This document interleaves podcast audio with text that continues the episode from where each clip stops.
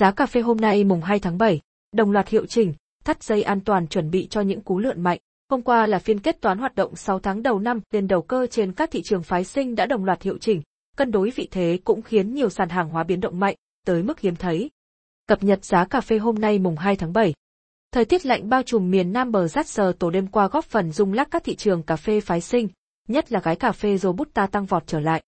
Bên cạnh những thông tin đã được công bố, các thị trường cà phê diễn biến trái chiều còn do tác động của khối không khí lạnh bao trùm lên miền Nam Brazil tối hôm qua đã tạo nên những đột biến trên cả hai sàn kỳ hạn. Có thể thấy dao động đột ngột tại New York không quá lớn, trong khi London lao dốc ngay từ đầu phiên theo đà giảm trước đó. Chỉ khi nhiệt độ ở Pazaná giảm xuống âm độ C và vùng Trung Tây ở Sao Paulo chạm ngưỡng 0 độ C đã kích giá tăng vọt. Ghi nhận của TG và AMP, Việt Nam lúc 1 giờ 25 phút ngày mùng 2 tháng 7, giờ Việt Nam, giá cà phê Robusta trên sàn iFuture Europe, London quay đầu giảm nhẹ. Giá cà phê kỳ hạn giao tháng 9, giảm 4 USD, 0,23% xuống giao dịch tại 1.701 USD mỗi tấn. Kỳ hạn giao tháng 11 cũng giảm 7 USD, 0,41%, xuống 1.705 USD mỗi tấn.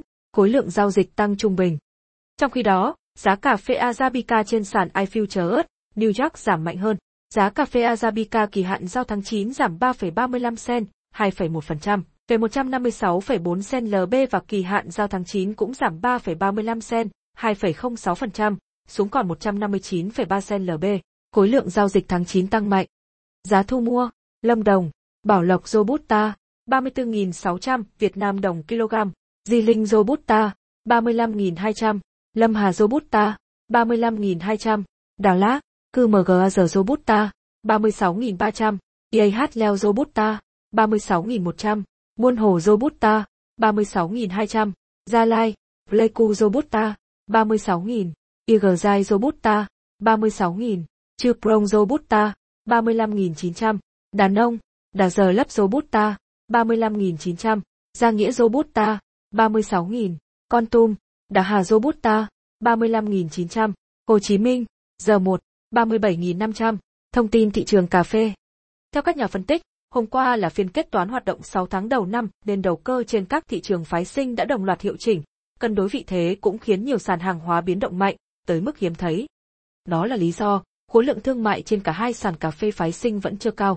Tại cuộc điều trần trước Hạ viện Mỹ, Chủ tịch Cục Dự trữ Liên bang, Fed Jerome Powell làm dịu bớt lo lắng của thị trường về lạm phát ghi nhận trong tháng 5 năm 2021 tại nước này. Ông đã chấn an các thành viên quốc hội với một giọng tự tin rằng sẽ không có siêu lạm phát như một số đại biểu lo lắng. Vì sao?